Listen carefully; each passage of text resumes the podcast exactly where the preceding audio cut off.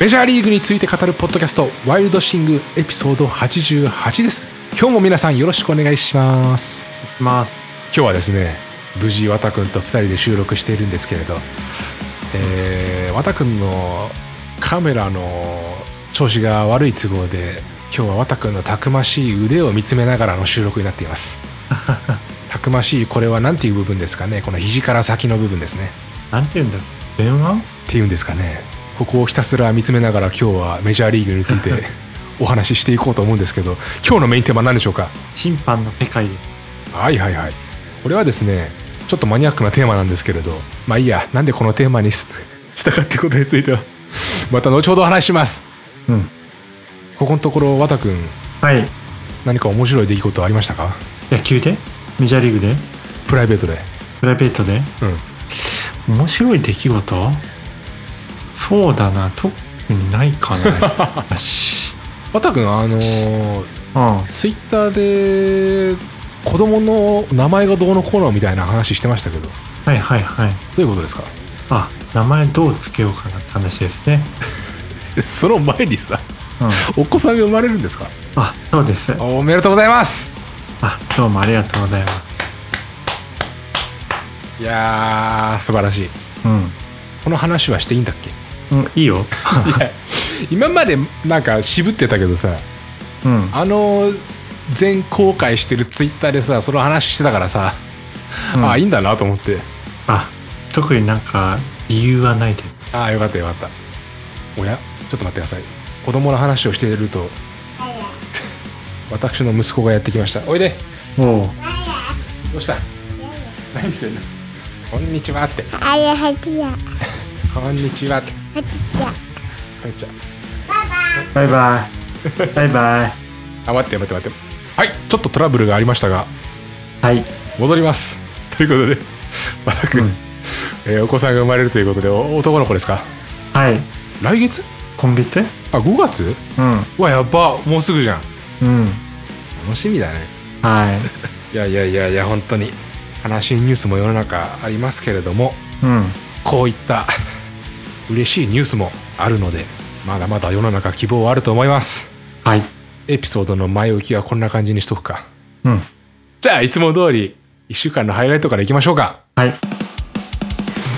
お願いします今週の大きかったのが、まあ、大谷選手が、あの、2本ホームラン打ったことですね。1試合に2ホーマー。 1日でねそう。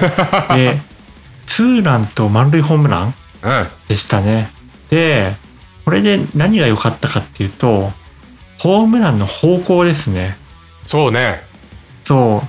まあ、どっちもセンターから左方向に打ってたので、で、これまでかなり、あの、ストレートに差し込まれて苦しんでたってところがあったし、あと打球が上がらないってところもあったんだよね。はいはいなので、あの、速球に対して逆方向に長打打てたっていうのは、まあ、かなりいい兆候なのかなと思ってます。センターおよびそこから逆方向に打つ時ってうん。何がいいってさ俺最近意識してることがボールの内側を打ちたいのねうん。言ってることわかるうん。それがすごいヘルシーな気がしてああ。バッティング学的にさそうだね。やっぱ、インサイドアウトで打たないとね、そうそうそう内側捉えられないから。まさにそういうことだインサイドアウトするにはボールの内側を打たないといけなくてうん。逆に外側を打ってしまうとアウトサイドインなわけで、うん。そうなると引っ張っちゃうんだけどうん。まあホームラン打てりゃ何でもいいんだけどさ うん。ただやっぱ理想的には内側を打った上で吹っ飛ばしたいっていうのがあってうん。やっぱあの大谷選手が打ったあの方向っていうのはもうまさに内側ぶっ叩いたって感じだったよねうん。それがいいよねやっぱアウトサイドインの何が悪いかっていうと、うんあの、手首が返ってんだよね。ああーはいはいはいそうすると、手首返ってると、やっぱパワー伝わらないし、うん打球に角度つかないよね。うんうんなので、ゴロにしかならないですね。なるほど投手大谷としてもさうん。すげえいいピッチングじゃなかったうん。まあ何回も言ってるけど、今年本当にスライダーとファストボールのコンビネーションが良くて。この間投げたの何戦だっけなレイジこャのー間もいいピッチ。あ、レイズか、レイズ。そうそうそう。いいピッチングしてましたね。一本ホームラン打たれた、うん。キアマイヤー選手に。そうそ打たれた、それだけだったでしょ。う。うん。あれは、味方、まあ自分も含めだけど、彼の場合は。うん。えー打ってなかったっていうのが悔しいところよね。いピッチング自体めちゃくちゃ良かったからさ。まあそうだね。あのレイズとのシリーズはうん。勝ち越したんだよね。そう。すげえいい戦いぶりだったんじゃないあエンゼルス。やっぱり、あの、東海岸、東地区のチームと戦うときって本当にアリーグの中地区、西地区の、まあ、力量が試されるところなんだよね。うんうんうん。そこで、まあ、東地区で、まあ、去年100勝したレイズに互角以上というか、きちんと勝ち越して、試合内容としても、あの、かなりいい勝ち方だったので、今年のエンゼルスはかなり手応えがあるんじゃないかなと思ってます。逆にレイズとしたらやっちまったって感じだよ ね。うん、やっぱり、東地区、まあ、今年特にヤンキース強いし、ブルージェイズも上がってくると思うし、そう考えると、まあ、去年、プレーオフに出てなかったようなチームからは確実に勝っておきたいなっていうところはあるよね。今週はあのシリーズが個人的には面白かったんですよ。うんはい。そうですね。なんかどれも逆転勝ちとかだったもんね。うんうんうん。じゃあ次行きますか。はい。そんな中で、エンゼルスのデトマーズ選手がノーヒットノーランを達成しましたね。はいはいはいはい。まあ、このデトマン選手は、あのーまあ、ルーキーですね。で、今年開幕投手大谷選手で2戦目を投げたのがこのピッチャーですね。あ、そうなんだ。うん。まあ、期待されている選手ではあって、で、まあ、この日もね、あの、結構球は、まあ、ぼちぼちばらつきはあったかなっていうのはあるんだけど、やっぱ左ピッチャー特有のクロスファイヤーと、あと変化球を織り交ぜてのピッチングで、特に危なげなく、まあ、大量点も援護もあったんで、テンポよく投げて、結果的にノーヒットノーラン達成したって感じですね。素晴らしい。まあ、今年エンゼルス、デトマーズ選手と大谷選手だけではなくて、先発ピッチャーが結構安定してますね。うんうんうん。まあ、去年投げていなかったシンダーガード選手も、あの、今のところ健康だし、あと、前のチーム、レッツで中継ぎ中心だった、なんだっけな、名前、ローレンゼン選手も先発で長いイニング投げてるし、うん。で、去年出てきたサンドバル選手っていうのも、きちんとイニング投げられるし、今年はエンゼルスは、先発陣がかなり好調ですね。ちょっと話変わるんだけど、うんエンゼルスってフィールドの左側の方々、ヒゲ率高くないあー、レンドン選手とか、あとレフトの選手。マーシュ選うん。すごいヒゲじゃない手、確かに。 フ他にもいた気がするんだけどな。ァーストじゃない、ウォルシュ選手。あ、そうだね。で、最近、獲得したキャッチャーの、うん。えーっと、名前なんだっけな。まあ最近、この間、大谷選手とバッテリー選手組んだ選手もヒゲ結構すごいです。なんなんだろうね。うん。こう、おしゃれな感じじゃなくて、もう、仙人みたいな さ、原始人みたいな感じ。すごいボリュームじゃん。 うん。面白いよね。はい。はい。エンゼルスの話題が結構多かったですけど。うん。次行きますか、じゃあ。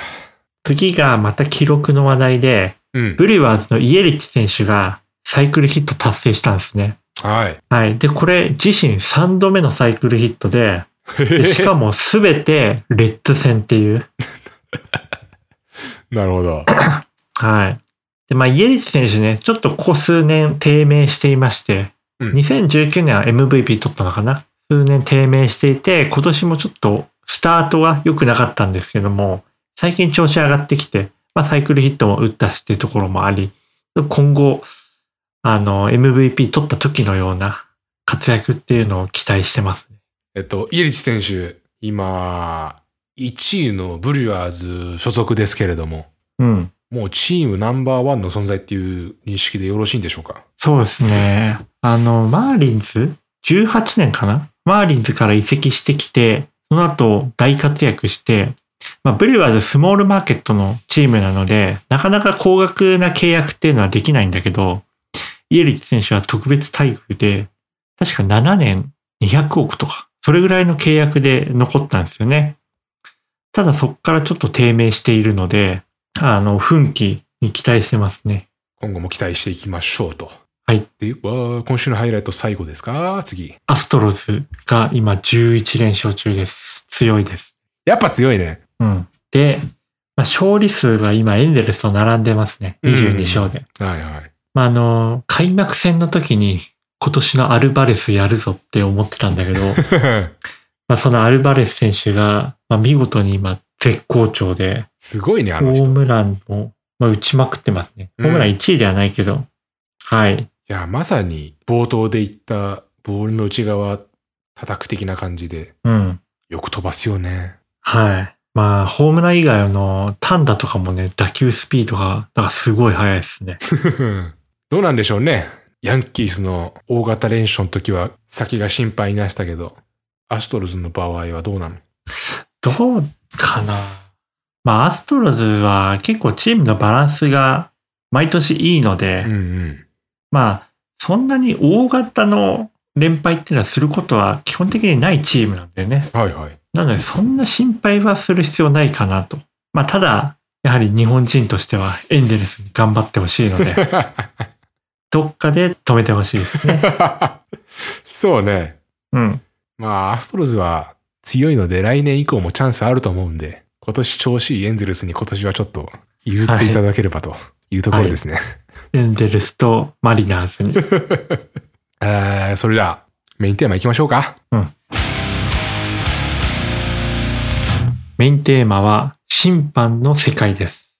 はいはい。今日このテーマにした理由なんですが、えー、今週の何曜日だったかね。レッツ対、レッツじゃない、レッドソックス対ブレーブスはのい試合にて。い、うんやー、俺結構誤審というかさ、これボールでしょうっていうのがストライクって言われたり、逆のパターンとか、まああうんとアウト、セーフとかいろいろあるけれども、そういうの見ても、まあ、うん。そういうの込みで、それをものともしない差で勝たないければ意味がないみたいな、そういう思想だったんだけど、前までうは。ん。今週のこれはね、俺の今までの思想、間違えてたなと思って。明らかにボールだった明らかにボールだし、あまりにもあの誤審が与えた影響、うん。試合に与えた影響っていうのが大きすぎると思って、うん。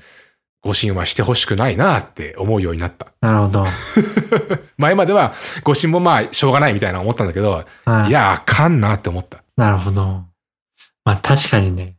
まあ今、ビデオ判定が、まあ、主流だけど、まあその中でもビデオ判定しないものがあって、その一つがストライクコールのジャッジだよね。うんうんうん。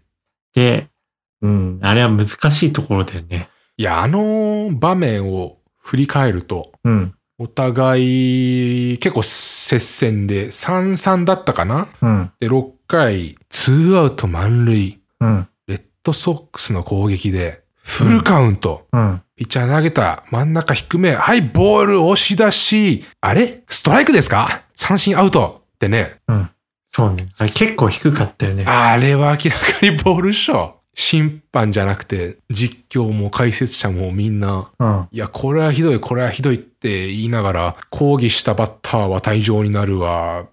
うん、で、監督も抗議したら退場になるわ。 うん。何これって思いながら見てたんだけど。まあ確かにね、あのね、あの場面であのジャッジはされると、まあチームとしてはたまったもんじゃないよね。たまったもんじゃないですね。その通りだね。ただ個人的に、うん。あのーああいうのある程度マネージできる、する努力っていうのはする必要があるかなと思うんだよね。ああ。はいはい。で、まあ、最近のメジャーリーグの環境を言うと、うん。まあ、やっぱりね、ピッチャーのレベルが上がってるので、うん、うん。ジャッジがかなり難しいと思うんだよ。ああ、はいはい。 球のスピード速いし、変化量もすごい大きいし、えぐいな。そう。で、変化量多いだけじゃなくて、手元でピュッと曲がってくるのもたくさんあるんだよね。だからボールのレベルがすごい上がっているので、ストライクのジャッジっていうのはすごい難しいっていうのが今の審判の状況かなと。うんうん。なので、まあ、どうしてもね、あのーミスジャッジは起きてしまうっていう前提でいるべきかなと思うんですね。はいはい。で、それをその重要な場面でいかに有利に働かせるかっていうのは、まあ、試合の序盤から考える必要があると思うんだよ。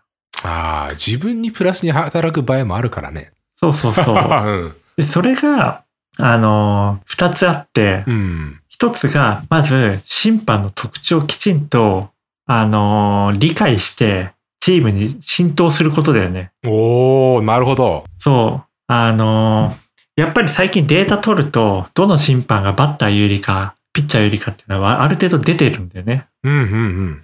で、それを理解した上で、実際に打席立って、じゃあ今日はどうなのかみたいなうん。のを審判とコミュニケーション取りながらう、ん。最初は1打席目とか2打席目とかアウトになってもいい、アウトになったとしてもう、ん。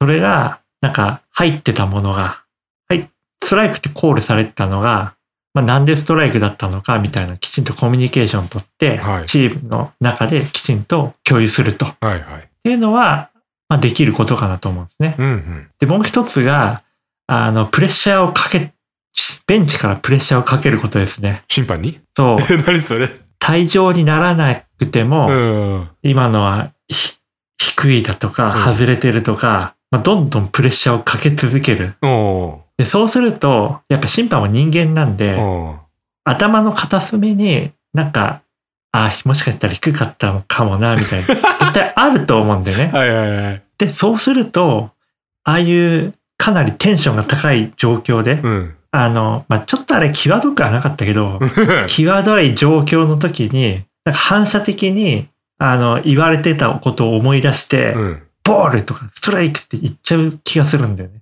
もう無意識のところに植え付けられるみたいなね。あ、そうそうそうそうそう。んっんんていうので、まあ、そういう誤信がある、誤信というか難しいジャッジがあるっていうのを前提に、事前に審判の特徴をチームで共有するってことと、はいプレッシャーをかけ続ける。うんうん。っっていうところが、あのー必要なんじゃないかなって思ってますね。いやー、ごもっともだね。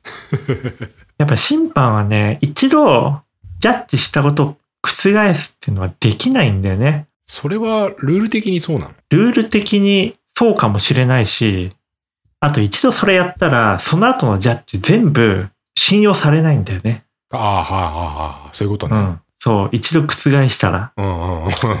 だから、あの、すごい、あの、プライド高そうに対応するけど、あれは、もう、そうするっていうルールだと思うんだよ。審判の中で。うん威厳を保ち続けると。うん。はい。だからもう、ああ、ジャッジされたらおしまいなので、そういうジャッジをされないような、なんか事前の準備、事前のなんか戦略みたいな必要なのかなと思いますね。大変だね、プレイするって。その、ピッチャーがさ、どういうピッチ ャーで、今日どういう調子で、みたいな、そういうのも頭に入れとかなくちゃいけないし、うん。審判の、えー癖というか、うん。具合も把握しとかなくちゃいけないし、情報戦ですね、本当に。だから結構アメリカのメジャーリーグはバッターとかキャッチャーが審判と会話してるところを多く見るので、うんま。あ、そういうところはうまいんじゃないかなと思ってますね。なるほどね。うん。まあ、私がここまでブーブー言ったのは、その判定の後に、うんまあ結果論なんだけどさ、うんその後ブレイブスが勝ったじゃない打ってさ。うん。だからこう感情的に私は なるほど。なったんだけどね。まあ、チームの士気が下がったり上がったりってのはどうしてもあるよね。うん人間がやるスポーツなので。うんうんうん、で、綿が言ったそのピッチャーのレベルが上がってて、ジャッジが難しいっていうのは、確かにそうよね。ストライクゾーンっていうのは、ボールがベースの上を通った時にどうだったかっていう話じゃないうん。キャッチャーが取った時点でどうじゃなくてさ。うんそうなると、いやー、ほんとどうやって見てんのかなって思うよね。難しいよね。 難しいよね。いやー、よくわかんないよ、もう。勘だよね、きっあとね の。ス、あのスピードをなんか、平面じゃなくて空間でうん。入ってるかどうか判断するっていうのは、普通じゃないよね。後ろから見ててさ、高さって分かりにくいじゃないうん、横から見てたら高さって分かるけどさ。うん。まあ逆に横から見てると左右が分からなくなるけどさ。まあそうね。本当に難しいことをしてるんだなとは思いますけどね。はい。中継もね、ストライクゾーンの枠を入れてね、ボールがそこ通過した時のマークもつくからねう、ん。うん。明らかになんかわかるけどね。